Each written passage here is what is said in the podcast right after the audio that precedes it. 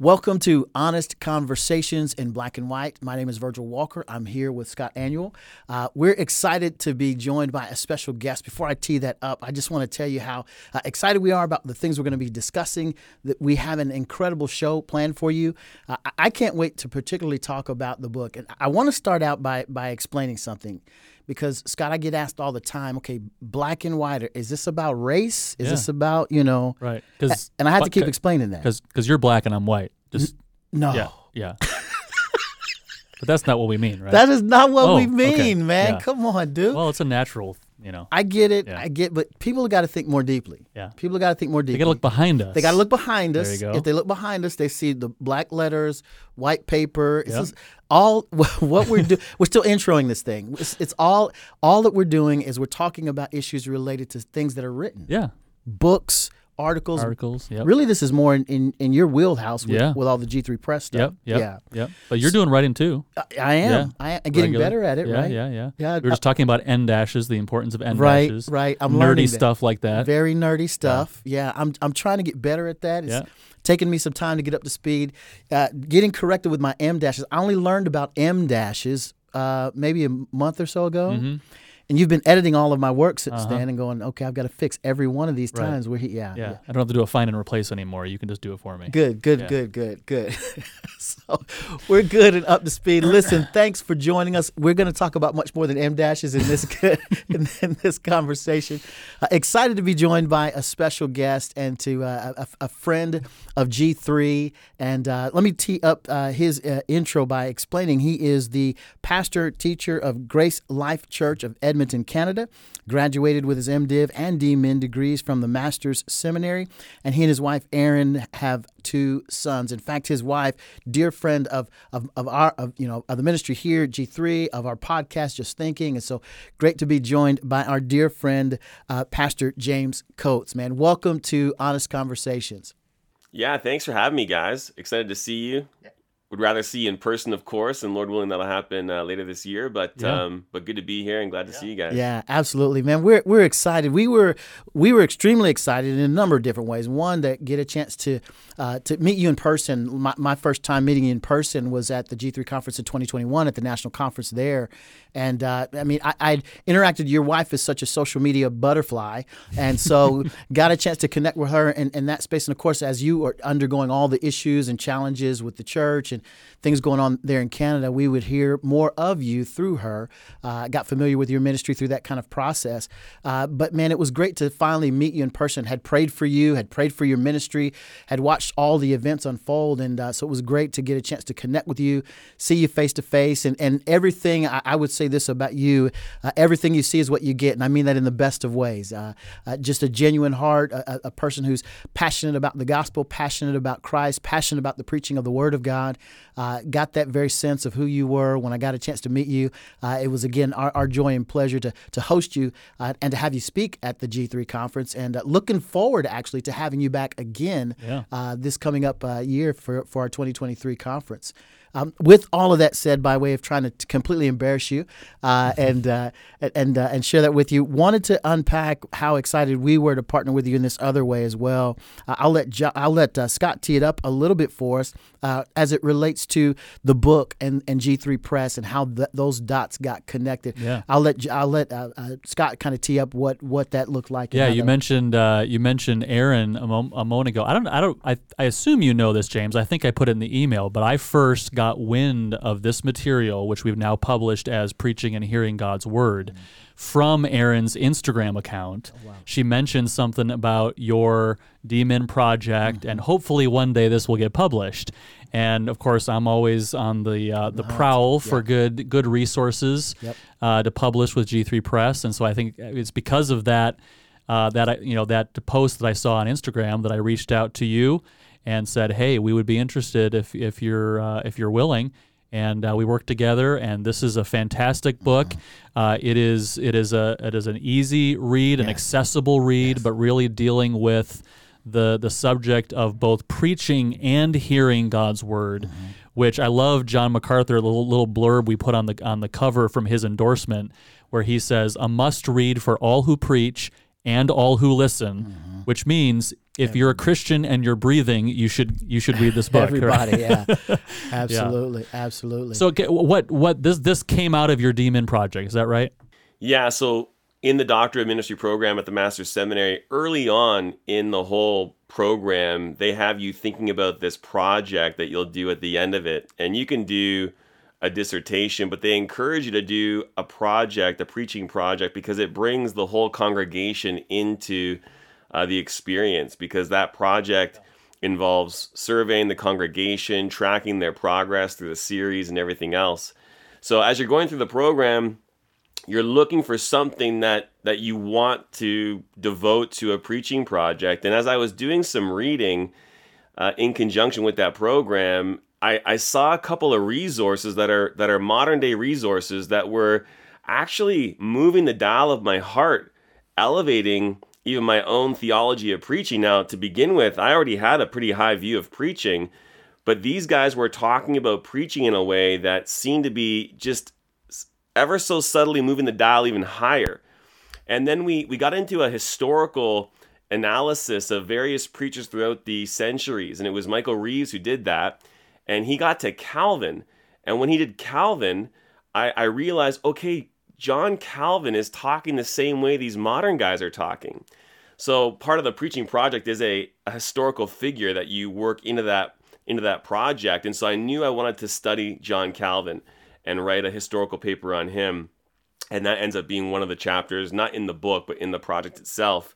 Anyway, it was through that whole process of kind of looking at John Calvin's preaching ministry that I began to think, okay, I want to do a project on preaching. And then naturally, if you're going to do a project on preaching, it'd be helpful if it had like an application that was connected with it because you're going to involve the congregation in it and that just evolved then into marrying a theology of preaching with a theology of listening. That if preaching is this, as the book claims, then how then should we listen? And so you've got lots of resources that sort of deal with preaching and a theology of preaching. And there's a couple of good resources that are recent that deal with listening.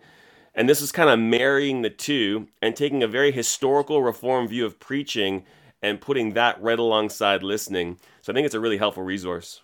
I, I, I agree, I, I, and I appreciate you kind of breaking that out. This is about a theology of, of preaching. We don't we don't think of it in that in that way. Mm-hmm. I, I think more times than not we think of, uh, of, of preaching as, hey, this is a message we're going to hear. Either someone was a good preacher or a bad preacher. It's more about methodology and the theology. Absolutely, yeah. absolutely, much more about methodology than it actually is about about establishing the the, the doctrine of preaching and what what what does it mean? How do how do we establish uh, how we listen? What is it? You know, what is preaching?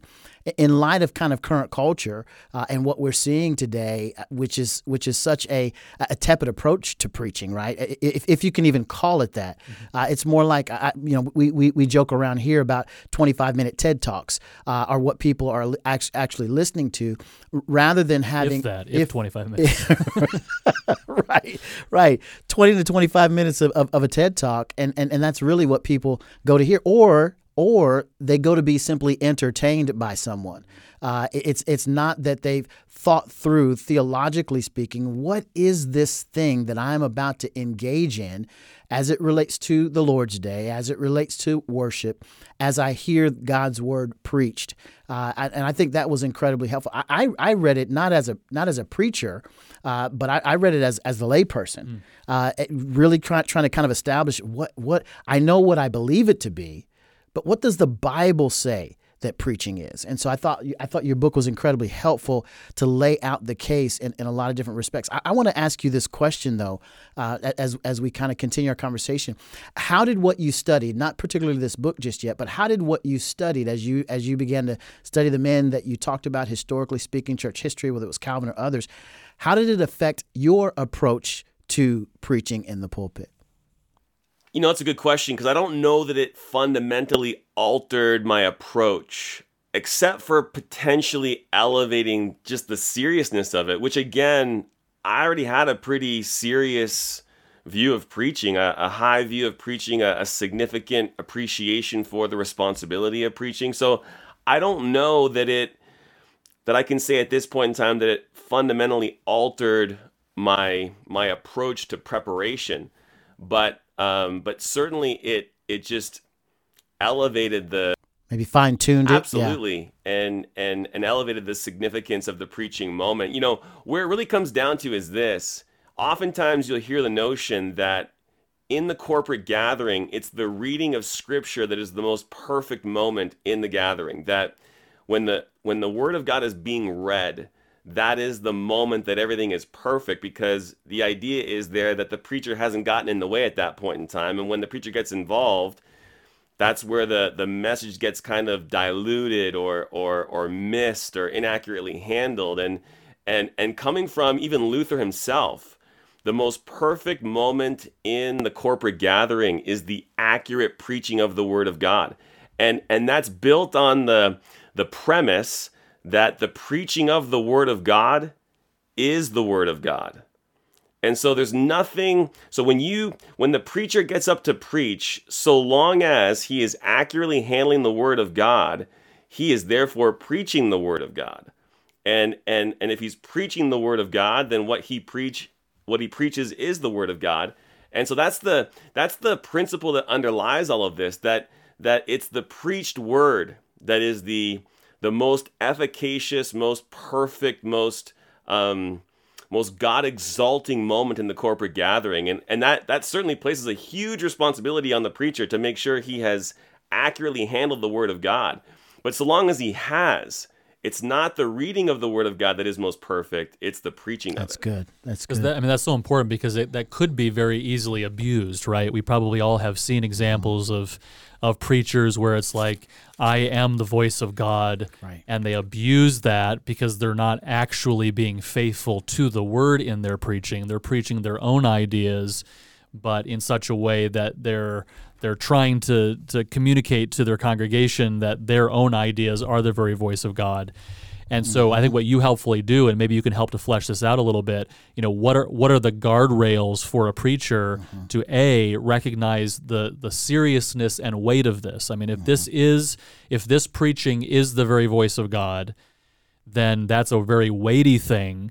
And what are the guardrails to make sure that when we're preaching, we're not just preaching our own words, we're, we are actually we are actually functioning as God's voice to the people. yeah. Well, I think you start from the premise of the authority of Scripture, that the Word of God is authoritative, and and then you, you recognize that there's a, a straight line that one can draw, can draw from the authority of Scripture to the authority of preaching, so long as again the Word of God is accurately handled. So at that point in time, the preacher has a responsibility, 2 Timothy 2:15, to show himself approved by being diligent to accurately handle the word of truth. And that implies the word of truth can be accurately handled. So the, the preacher has a responsibility of identifying the authorial intent of a given passage of scripture. What does this passage mean?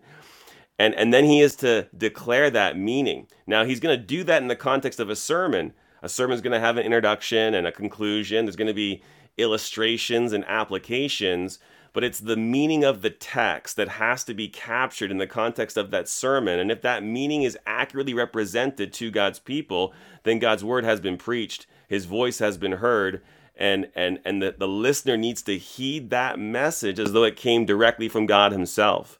So the the the the guardrails on this whole thing is an accurate handling of the word of God, and that puts the listener in the position as well of of having to listen carefully and and to test what they hear to ensure that it lines up with Scripture. Now, now in that, the listener's not sovereign over the Scripture; they're not the ultimate judge. That's a, an act of humility where the listener comes under the word of God and submits to the word of God and seeks to discern whether or not what they're hearing from the pulpit lines up with what the text says.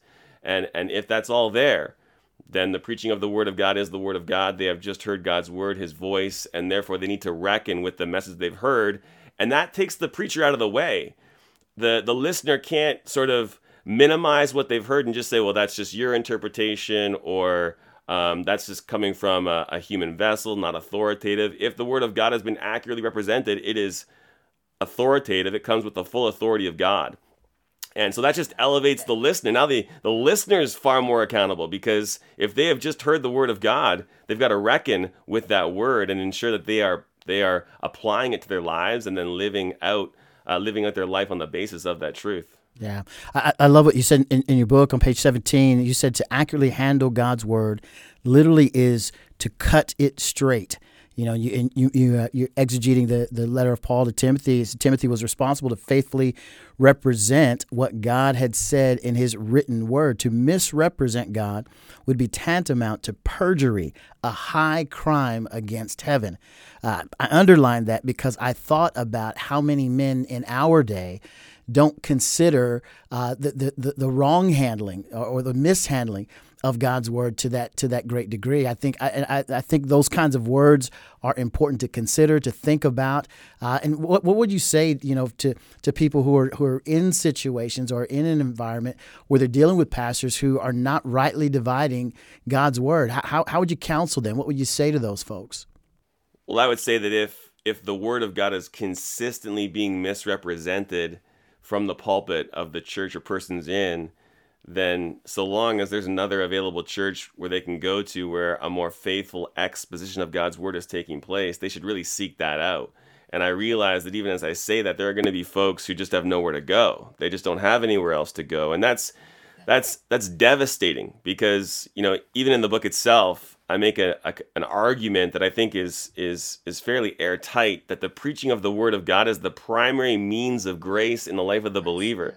It is the primary means by which God builds the believer up, builds up his church. And, and that's built on the premise that the word of God is the primary means of grace. And, and nobody would argue with that. Certainly, God's word is primary.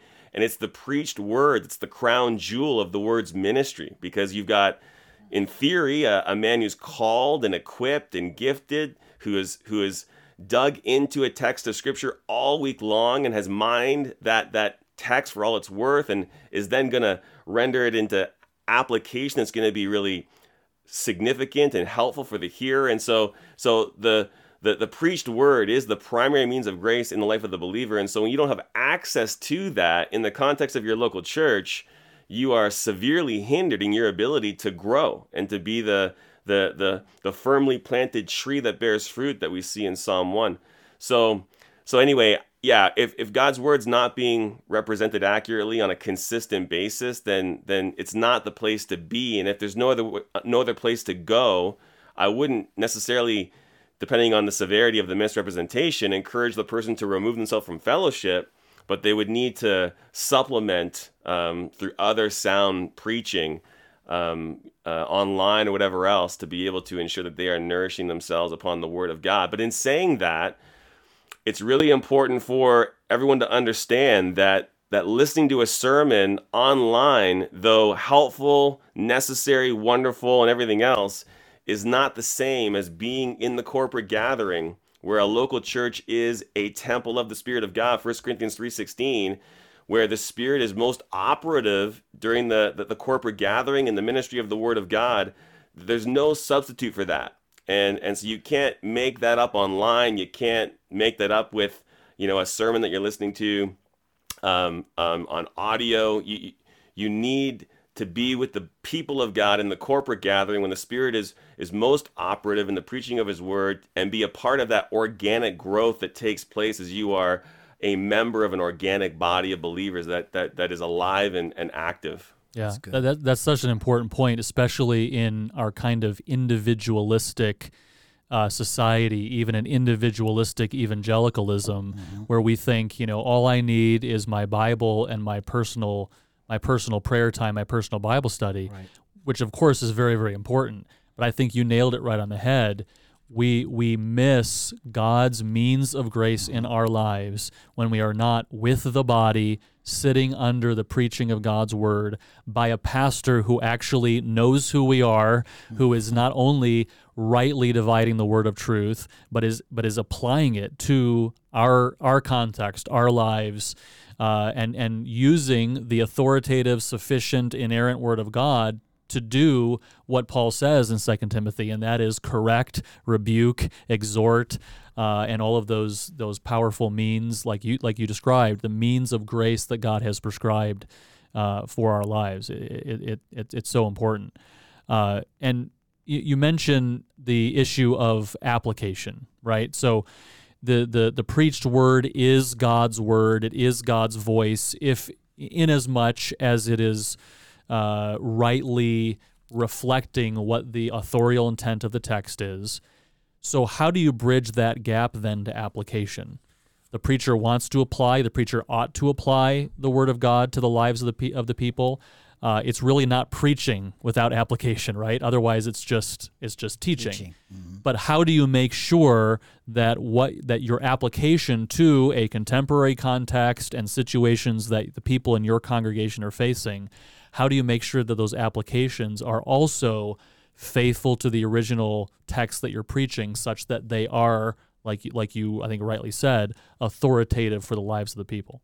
Well they've got to be birthed out of the study of God's word ex- itself and you're you're if you're an expositor then you are you are expositing a text in the context of the particular book that you're in.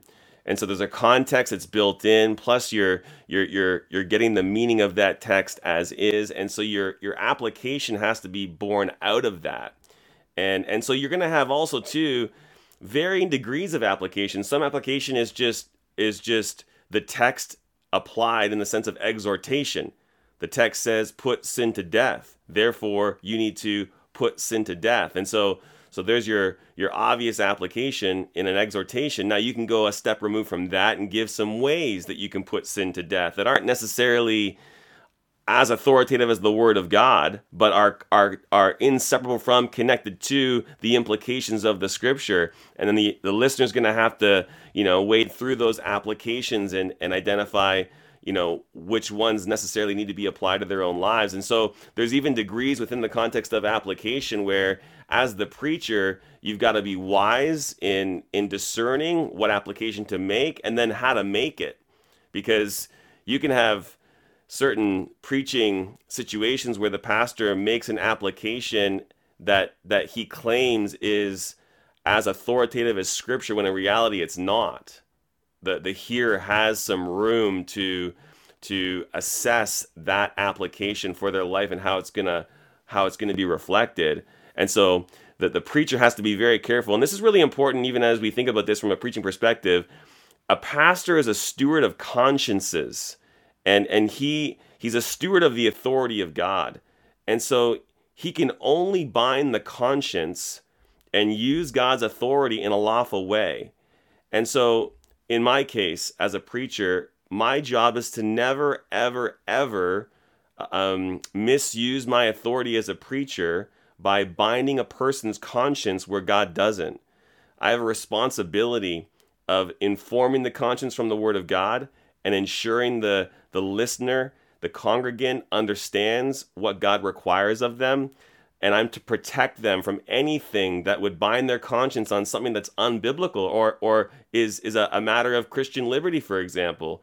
And so we've got to be wise as as as preachers to ensure that our application is flowing from the authorial intent of the scripture, that it fits the context that the the the text is even in within the particular church, for example, that the epistle is written to, and and then I've got to be careful that I'm I'm making distinctions between the the necessary application of the text that comes with the full weight of God's authority, and then other applications that are more illustrative of the text, and and where the listener has some liberty in terms of what that application is going to look like in their lives, and that just comes down to a preacher wanting to be faithful both to the text as well as to the role that they have in in ensuring that they are a good and faithful steward of the authority God's given to them, which is really only an authority that comes from the Word of God. And so ensuring the Word of God is properly applied in the life of the Derivative church. authority, yeah. Yeah.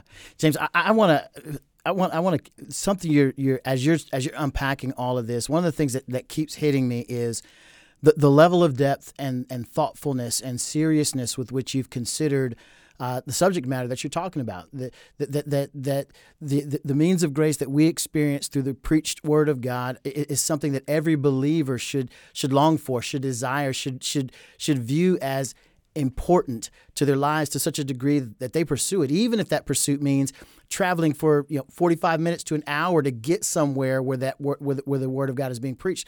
It's that important, right? It, it, it's critical in the life of the believer. I think, unfortunately, in our current day and culture, we have we, we have so minimized uh, uh, what how how we view preaching. Uh, and and it's become almost a form of entertainment to where if, if, you know we go to hear one guy and if he didn't really tickle our fancy, we go hear another one, and maybe next week we'll go hear the guy. So you got these folks who are church hopping to kind of get the guy that kind of tickles their fancy to the best of their ability. And then when you have situations uh, like what you all underwent, uh, you know, a couple years ago with COVID, it's easy for people to fall back into uh, I'll just I'll just watch online. Uh, I'll just, I'll just, I don't, I don't necessarily need to go and experience the preached word of God with the, with the, you know, with the body of, of, of, believers there in a corporate setting. I can, I can just watch something on online, and, and, and you still have churches, unfortunately, who are suffering as a result. At the same time, I think if you if you witness, I know we're experiencing this here uh, at Pray's Mill. Those who who who have a who have a theology of preaching, who have a seriousness about about this means of grace that we experience as a as as a, as corporate believers, th- those who take that seriously are flocking to spaces and places where others take that seriously. Uh, maybe you could speak to that that dynamic, and even one of the things I would love for you to speak to, and, and my thought is you you take what you uh, what you've learned and even what you've placed in this book, there's a natural tendency to take for granted. Uh, and I don't, I don't, mean that in a, in a negative way on, on, in your sense, but I just want you maybe to step outside of, of, of your norm uh, and maybe look at and, and reflect on how uh, this book uh, being kind of instilled in you as you were as you were going through seminary uh, had an impact on on the stands that you all took to meet corporately in the space where you were, how important it was for you to meet corporately and hear the preached word of God to the to the point where you'd make a stand like you did, uh, you know, two two years ago. I hope I hope I'm I hope I'm making sense of, of all what's shared with you. Yeah, no, you're right. So the preaching project, and I I might get the actual dates just a little bit wrong, but I think the preaching project wrapped up in the fall of 2019. Mm-hmm. Um, if I'm not mistaken, that's when it wrapped up. And and then our stand really took place in the fall of 2020. Mm-hmm. So um, so there's no question that our congregation would say that the preaching project was providentially instrumental in laying some of the foundation that that resulted in the stand that we took because we I mean, our people already had a high view of preaching, so even for them, sure. the the preaching project was just kind of maybe fine tuning, maybe moving the dial just a little bit. But but we had a, a, a, an elevated appreciation for the corporate gathering as a result of that, where the the preaching as the primary means of grace can't be disconnected from that corporate gathering of the church on on the Lord's Day, where there's where there's also prayer as a means of grace and and even singing and admonishing one another in that in that venue as a means of grace. And and even the fellowship that takes place in the context of the preached word. Like think about it. When you come together as the body of Christ and you come together in worship and you sit under the preaching of God's word and that final amen in the service is said now all of that that spiritual life that's just been unleashed on the body of Christ as the, the word of God goes forth and the spirit energizes that in the life of the body gets unleashed on itself through fellowship. Right. And, and and that's critical because then the body comes together having been filled with the spirit to minister to one another in in, in, in a variety of capacities and and that also works to the building up of the body of Christ. So if you're just online and you're just getting the sermon, not only are you away from the the the temple as it were 1 corinthians 3.16 where the body is a temple and the spirit dwells in our midst but you are cut off from the fellowship that is the byproduct of having heard the word and been filled with the spirit and so there's no question that the corporate gathering is critical. The preaching project was instrumental in laying the foundation that we would then stand upon when it came time to go toe to toe with the governing authorities. And it was really in God's providence that all of that came together. I mean, He he had a plan because you know I'm not smart enough to to kind of set all that up. I mean, I I didn't know it was coming, and and so he was providentially working in my life to make to to bring me to the project that I preached and and to have it be the um, the help that it was to our church for that season that we went through. Yeah. I, I, can I can see that being the case as I as I, as I read through this. My thinking is this, and, and I, I don't disagree with with uh, with what uh, uh, Pastor John MacArthur said about this. I, I think this is a this is a, a digestible book. It's it, you know mm-hmm. I, I don't know how many how many pages we got here, but mm-hmm. you know eighty some odd pages. This this this little booklet I think should be in the hands of every single church, uh, Yeah. every single pastor, uh, passing it out to every single individual Mm-hmm. for the strengthening of their local church. Uh, one of the things that we we try to do here at G3, we want to we want to put resources in the hands of local churches uh, that, that that educate, encourage, and, and equip them uh, for for sound doctrine and and for and for God's glory. Uh, and and as I listen to you unpack this, I it's because I experience all the things you're speaking about in my local congregation that what you're saying is exciting to me. My thought would be if you have a low view of church, if you have a low view of, of the gathered uh, uh, body, uh, if, if you have a low view of, of the means of grace, probably what you're hearing from from, from you, uh, James, from us as well, that's kind of boring. Yeah. It's kind Yeah. of bo- what you guys are talking about is boring. It's like no, because as, as you're talking about it, I, I'm reflecting upon what I just experienced this past Lord's Day. Right. Right. You know, with the people that I gathered with. Yeah, I think I think James, how you how you've put it a couple times now is the critical point, and that is the church is the temple of the living God. Mm-hmm. And it is true that we as individual Christians are the temple of the Holy Spirit. There are passages that emphasize that Mm-hmm. reality. But I think what you've drilled down on, James, is the fact that the gathered church is the temple of God in a unique and distinct way Mm-hmm. that is not true when I'm just as an, an individual Christian by myself. yeah. And I cannot forsake that. The Holy Spirit is at work and present differently and in a unique sense through the body, through the one another ministry before and after. Uh, and in the preached moment of the service, and as you mentioned, James, in, in all of these uh, means of grace that are part of the corporate worship, the reading of the word, the preaching of the word, the praying, praying of the word, singing of the word, all of these things in the context of the gathered church are something unique and special that God has designed. And again, we've lost that in our individualistic sort of uh, evangelicalism today. Yeah, yeah. So what we end up doing is we, we end up showing up to church. If we have a low view, we show up to church, figure out whether or not it was entertaining enough, make sure that my kids got you know got got their little coloring, you know, little Bible verse or whatever, uh, and, and and then we go home. We check the box. We were good Christians, rather than the kinds of things that you're talking about that that really amplify, strengthen the church, uh, and cause it to be for the glory that God intended it to be uh, as a light to the rest of the world. And so, uh, again, I, as you again as you're talking about that, I'm reflecting upon that. I'm think I'm thinking that uh, again, this book is a is, is a must read for, for for pastors, for church leaders. To uh, you know, I, I would buy this thing in bulk. Yeah, it'd be Uh, good for a pastor to hand out to new members. Absolutely, yeah, yeah. absolutely. Pass out in, in, in bulk and just pass out to, to, to, to those who are a part of the congregation. It's an easy read. It's easy to understand. It's easy to capture. I love the other piece of what you did was it was the charge to the pastor uh, as he's preparing to preach, his preparation. Uh, you know, be, being able to effectively preach the word of God, but also to the listener as well. And I know I know you touched on that early on. Mm-hmm. It it, it, it requires uh, coming with the intent of listening to hear something that changes your life because it is indeed the very living, breathing Word of God. Yeah, you, you've touched on that, James, a couple times. You know, the, the, the responsibility of the listener in light of that. Can, can you flesh that out a little more? Like, based on all of this, based on the foundation that you lay concerning preaching being the very word and very voice of God, how should that affect the people in the pews? How should that affect people sitting under the preaching of God's word? Well, it should it should really impact behavior before, during, and after. So there should be preparation leading up to, because in essence, you're gonna meet with God and be subjected to His voice. In fact, we even get into in that book the the preaching of the Word of God, mediating God's presence. And so there's a mediation of God's presence that takes place with the preached word. And you see that in 1 Corinthians uh, chapter 14, 24, and 25, where there, where the prophetic word renders the sinner as open and laid bare before God. That's Yes. Hebrews 4. But they declare God is certainly in your midst because they've heard the prophetic word and they've been indicted under that word and, and, and convicted of their sin. So so preaching even mediates God's presence. So we have a, a weekly scheduled appointment with God.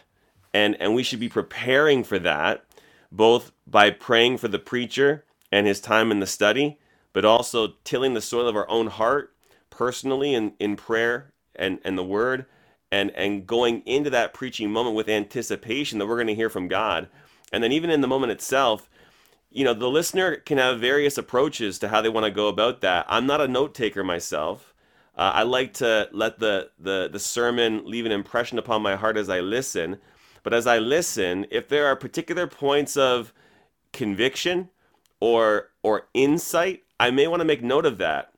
And so it might be helpful to just track the outline so you're able to identify a moment of conviction and, and enough around that to be able to then go back to it later on that day and and and address it in prayer before God and try and get back into that very moment that you were in in the service itself. Like sometimes we hear uh, a sermon and we're convicted about something and boom, we confess it, turn from it and move forward.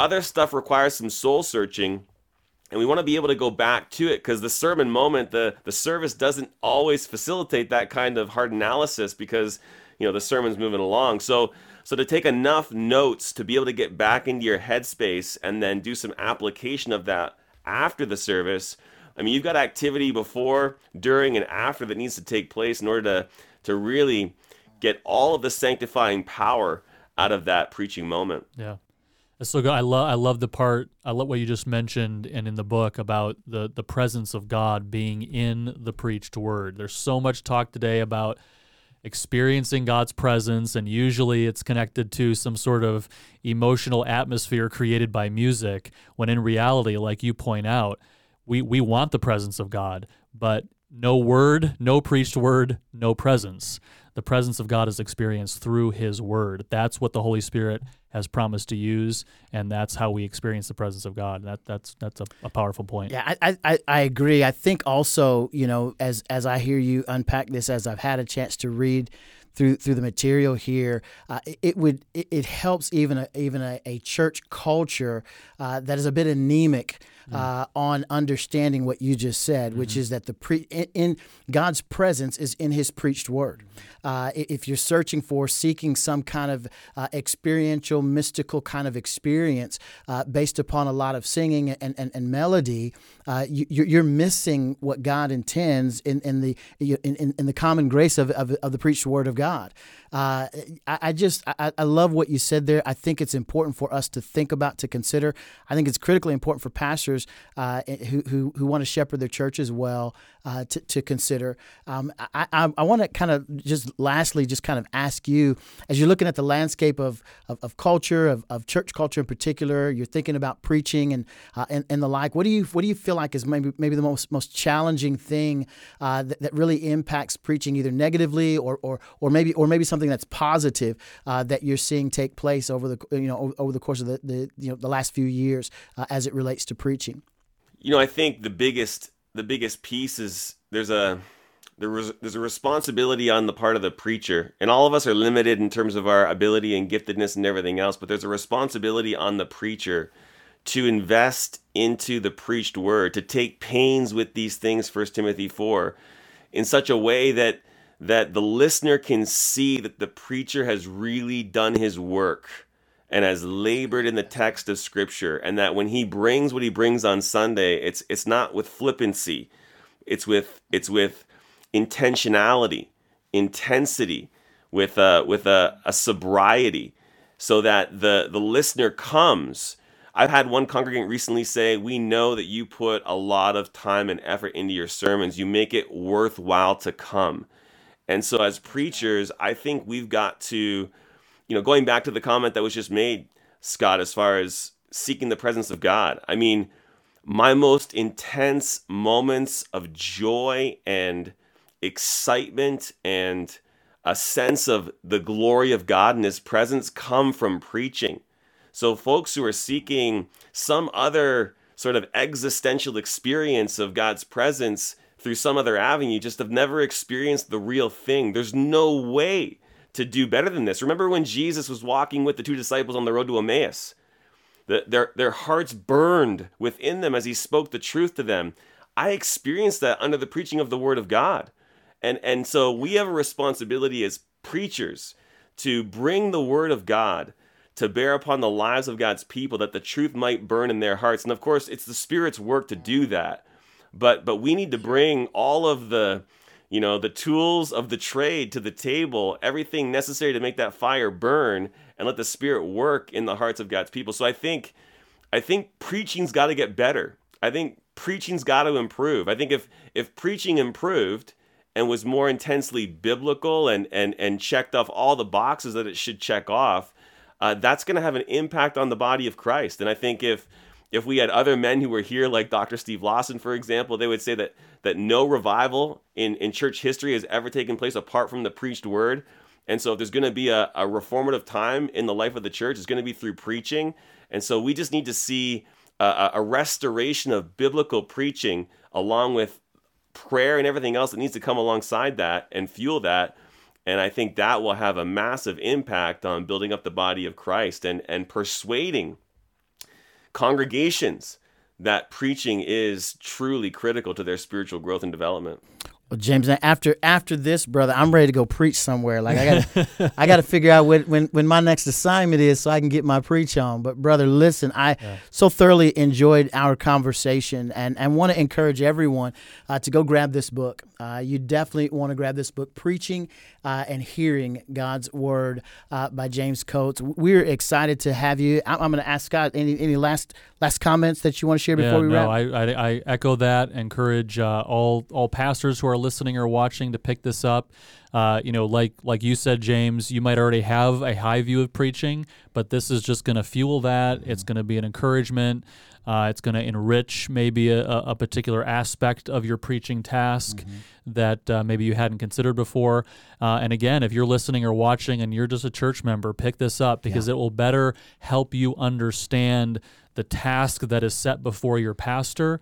Uh, you will know better how to pray for your pastor, and you will know better how to prepare and come to a, a service on the Lord's mm-hmm. Day to sit under the preached word of God and to take in what God has for you. So this is a, a very helpful, useful, applicable book. Uh, I think no matter who you are. Tell me that. Tell me this. What are you preaching? What are you preaching on at your church currently? Where are you guys at currently? You know, I'm just wrapping up a series on the kingdom of God. So I, have got uh, it'll be eight parts, an eight part series on the kingdom of God. It, it began with the the meta narrative of Scripture, and then got into the covenants, and then the prophets, then the day of the Lord, and then into uh, the Olivet Discourse, Kingdom Parables. I was in Revelation 20 this past Sunday, and then next week's going to be all application. So in light of our study of the kingdom of God, what does um, what can we legitimately claim as present kind of glimmers or manifestations of the kingdom? And uh, and and so getting into the church, the home, the workplace, politics, culture, and uh, so it's been an, an amazing series, and I would certainly commend people to it. And uh, it's been uh, it's been good for our church for sure. Good, good. Well, James, thanks for joining us, man, for this episode of Honest Conversations. It's a joy to have you, man. Looking forward to connecting with you uh, when we can in the spaces and places that you'll be in. Uh, again, we want to encourage everyone, if they get the opportunity, uh, to check out Grace Life Church. You can go online at uh, gracelife.ca uh, and uh, learn more about their church and about what's going on there. And definitely, by all means, pick up the book, Preaching and Hearing God's Word. Thanks again for joining us on this edition of honest conversations in black and white.